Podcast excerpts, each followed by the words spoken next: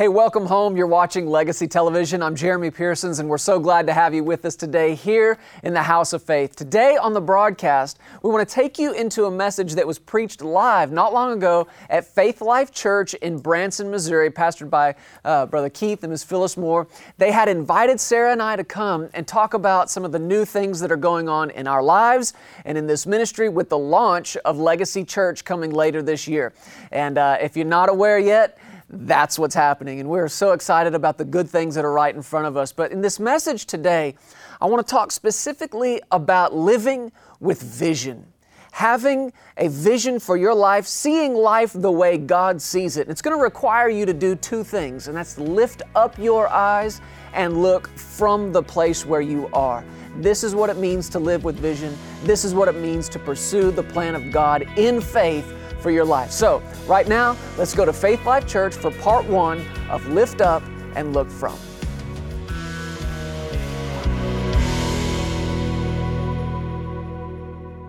If you've got a Bible with you, I want you to look at a couple of scriptures with me. We'll start in the book of Genesis and just go through the whole thing. y'all, do, y'all do know who my grandpa is, right? The off switch is something our family just has a hard time finding sometimes. But that's all right too. In the book of Genesis, chapter 13, Brother Keith's already talked about the life of faith that Abraham lived. And I want to pick back up on that. And I want you to notice something. Simple instruction that God gave him in verse 14. He's talking to Abram. He was still Abram at this point. In Genesis 13 14, it says, The Lord said to Abram, after Lot had separated from him, notice what he said Lift up your eyes now and look from the place where you are, northward, southward, eastward, and westward. For all the land which you see, I give to you and your descendants forever. Look again at his instructions to him here. Lift up your eyes and look from the place where you are. Notice how simple this instruction is? Look at it. Can you see it with me? Lift up. Everybody say, lift up. And look from. Say, look from. Lift up and look from. This is God's instruction to his man. He led him out, I guess, to the side of this hill, this mountain, this cliff, wherever it was. And he said, okay, now that you've separated from Lot, and we won't take time to get into all that, but there was strife there between Abram's herdsmen and Lot's herdsmen. And Abram said, Let there be no strife between us. It's interesting how clearly you can hear from God when the strife's gone. When the door's been closed on strife. And now all of a sudden, God can begin to speak to this man, but he's speaking to him specifically about his future. And he leads him out to this place, and he says, Abram, do two things for me. What were the two things? Help me out. What was it? Lift up your eyes and look from the place where you are. Lift up, look from. That's what I want to talk to you about tonight for a few minutes. Lift up and look from. Lifting up your eyes and looking from the place you are is vastly different than letting down your eyes and looking at the place you are. This is where most people are living right here with their eyes let down, looking at. Not lifting up, looking from, letting down, looking at. People get addicted to what's going on in the here and now. As a matter of fact, you could ask somebody, Tell me about your life. A lot of people, you don't even have to ask, they just out with it. Here comes information about who they are and what they are and where they're at and what they've got and mostly what they don't got and what they wish they had. And it's just this three foot little drama circle that people just live in their whole lives right here. And, and, and if you ask somebody, tell me about your life right now, tell me about what's going on in you right now, your life, your family, your job, your finances, whatever, people can talk to you with great detail. And they do about what's going on right now. But then when you say, okay, now describe your future to me, tell me about the future. People don't talk with great detail. They don't talk with great confidence about, about the future, about where we're headed. Why? They've never been there. Can't see it yet. Do you realize how much faith it takes to be obedient to this simple instruction to lift up and look from? That requires faith. Why? Because it requires you and I to disconnect and unhook from what you can see in the natural and start seeing with a different set of eyes. Amen. That's why God had to speak to this man and say, Lift up and look from. Not down and at, up and from. And if you don't, if you don't like where you're at right now, if you don't like the present position, the current condition, that's all right. Don't look at this place, look from this place. Lift up your eyes and look from the place where you are. It's like being up high on something somewhere and you can look at, oh, I can see my house from here. You know, when you get out above stuff, when you get out above everything that's been blocking your view and standing in your way, man, it opens up this whole new field of vision to you. Well, that's the way you and I need to be concerning our future. This is, should be one of those things that differentiate us from everybody else in the world. When, when everybody else is limited to what they can talk about with great certainty, being the here and now, you and I ought to be able to talk about with confidence and certainty our future. Now, maybe you don't know and maybe you can't describe every single detail of it, but you are confident in this one thing that it is good. It is bright. It is the favor of God out there for me. It's the mercy of whatever the future is, mercy's in it, grace is in it.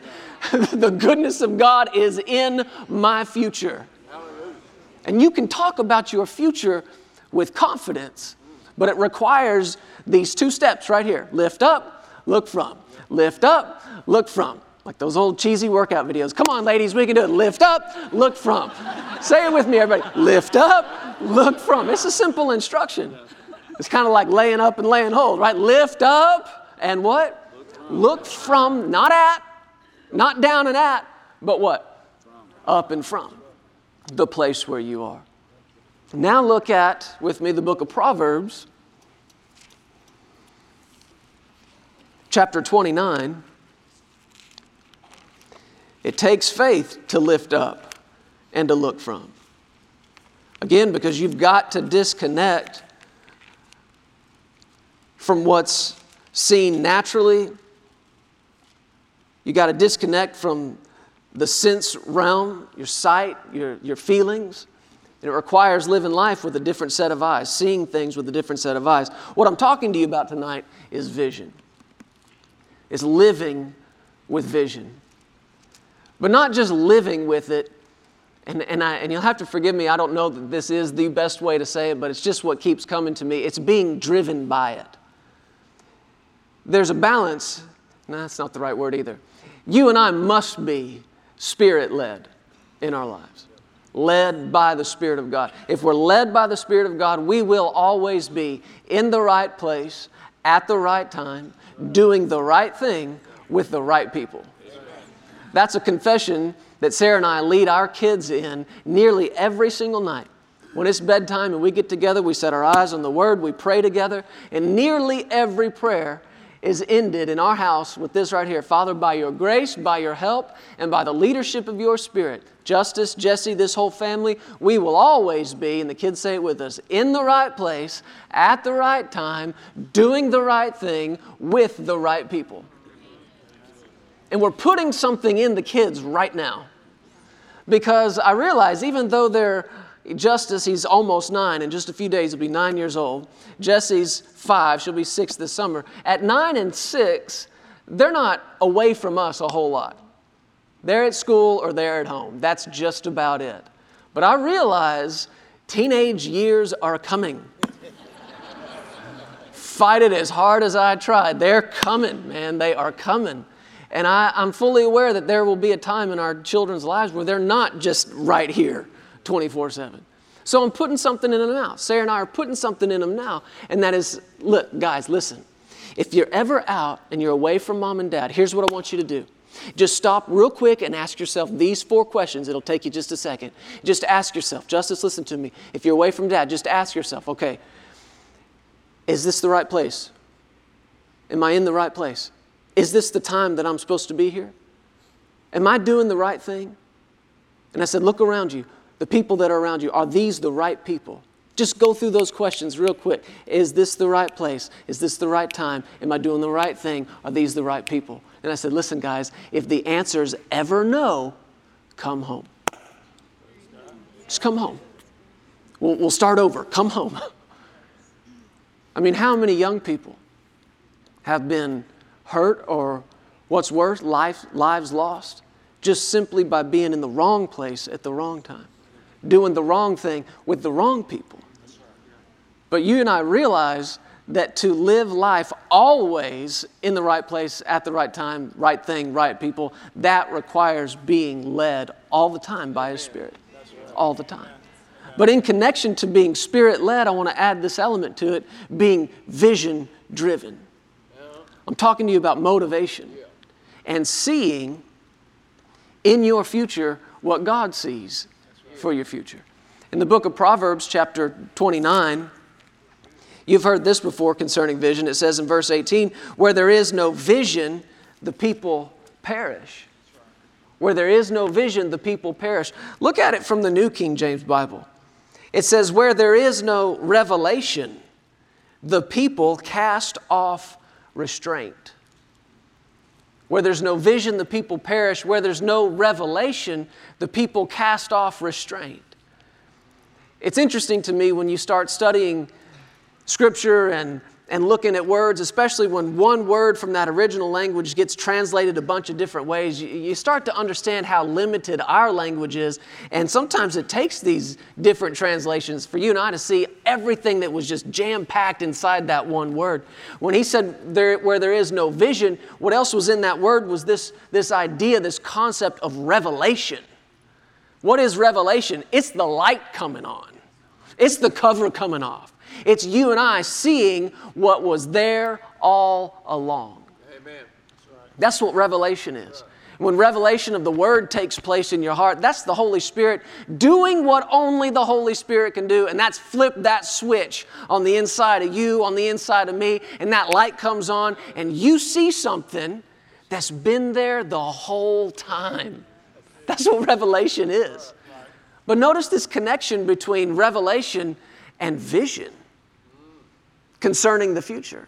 Now, again, I know, I know that for you and I, this moment right now is the latest that any of us have ever lived. But that's why getting vision from God, getting vision from His Word, getting vision from His Spirit is so powerful because He inhabits eternity. Wrap your brain around this thought right here. He's as much in tomorrow as He is in today, right now. He's there right now. I thought he was here right now. Yes. But he's there right now? Uh huh. And here right now? You got it. he inhabits eternity. And so when vision comes, the cross reference here says prophetic vision. When the word of the Lord comes out of somebody concerning the future, saying, This is what will be, this is what it will look like, this is how it will happen, this is somebody seeing what God sees. This vision. Does that make sense to you? It's vision. Now, when it comes to vision, I believe there are two main elements, especially vision from God. Two main things we have to look at. Number one, understanding that vision from God is you seeing what He sees.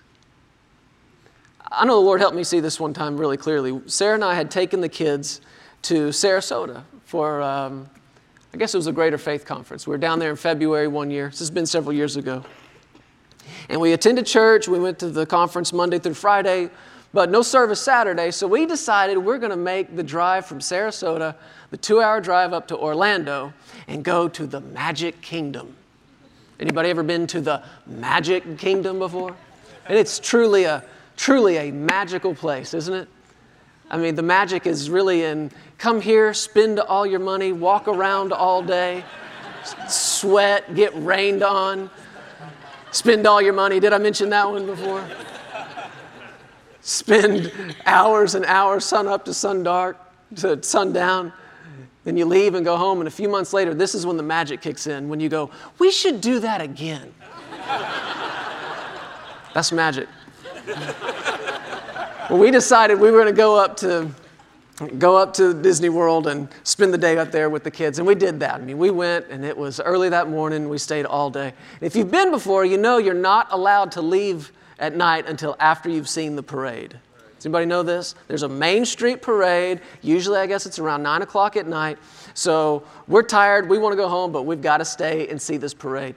We're not like the hardcore people that get to the 9 o'clock parade at 630 for the good seat. So we show up a few minutes before it starts, and there is nowhere to sit, nowhere to stand. Main Street is lined with people. So we end up about, I don't know, six or eight rows deep in this crowd of people. Now, our kids, they're, they're young and small now, but they were even much smaller a few years ago. Jesse's down here, Justice is about here. And I think sometimes we forget what that was like. Stuff was in your way all the time. You don't remember that. I don't remember that. But think back on it. You just being the shortest thing in the room all the time. And your view was like kneecaps. That was what you saw at all times. And we're buried deep in this crowd. And this parade's about to start. With my kids way down here, help me out. If they're going to see anything, what's going to have to happen?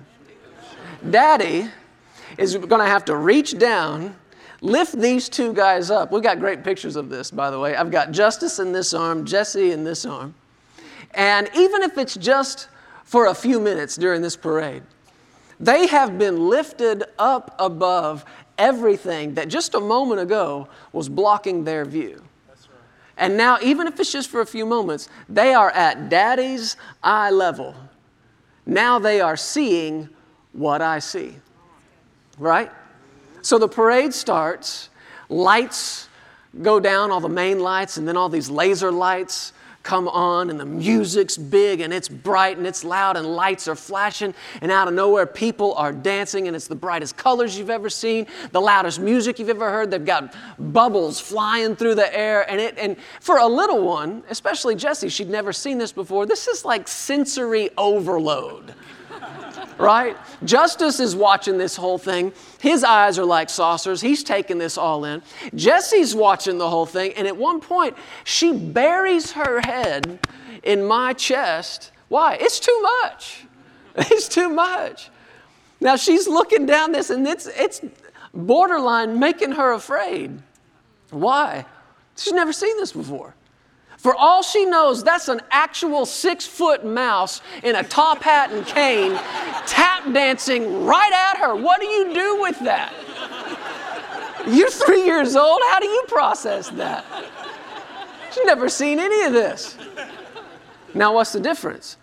She's seeing what I see, but I'm not afraid. I'm looking at that. I see a starving college kid in a mouse costume. There's nothing to be afraid of here. You see, vision's two parts. It's not just seeing what he sees, it's seeing how he sees it. And that was the difference. We were looking at the same thing, but it, it sparked a different response in her than it did in me, just simply because we saw it in a different way. Vision is seeing what God sees and how God sees it. And I am fully convinced that there comes a time in the life of every single believer, every child of God, that your Father and mine reaches down, picks us up, lifts us up above everything that's been blocking vision, that's been in your way, that you couldn't see over, that you couldn't see around. And in a moment of time, your gracious, kind Heavenly Father lifts you up above all that stuff and says, Now look at what I'm seeing. This is how I'm seeing you. This is what I see for the future. Now, every one of us are going to have that. If you haven't already, it's coming. You will have the opportunity, and your Father is faithful, and He will show you what He sees concerning you, your life, your family, and your future. But the difference is will you run towards it in faith or away from it in fear? It's not just seeing what he sees, it's seeing how he sees it. Jesse, we've been back to Disney, I don't know, a couple of times since then, and that same parade that was, I don't know, overwhelming to her. Now she loves it, right? Now she just stands there, takes it all in, thinks it's great, has a great time, enjoys the whole thing. What happened? What took place between the first time she saw it and just, I don't know, a year or two later that it just brought this totally different response? You want to know what happened? Nothing. She just kept living. She just kept growing. She just kept, for the sake of this illustration, just getting older, understanding things. I, it, it didn't take me sitting down and explaining all that, and I could have, sure, but she just kept going. Living with vision is a choice. A lot of people say, well, I'm, not, I'm just really not a visionary person. When God gives you vision, and He will, it's a choice whether or not you're going to live with it. And people look at it, and one of the big reasons anybody would live, choose to live without vision, is fear. Because it's like Jesse looking at this, all this stuff that's just big and it's bright and it's definitely bigger than her and it's bigger than anything she's ever seen. And it brought fear up a little bit in her. Well, there are a lot of people that get a glimpse of what God's called them to do and who God's created them to be. And they look at that and they look at where they are, eyes down, looking at the place. Then they look at that and then back down here and they think, how in the world am I ever going to get from here to there? How am I going to get from this to that? And they look, they look at the vision and it just looks too expansive. It just looks too expensive. And they make the choice to live without vision because of how much it seemingly costs. But do you want to know where the highest cost is?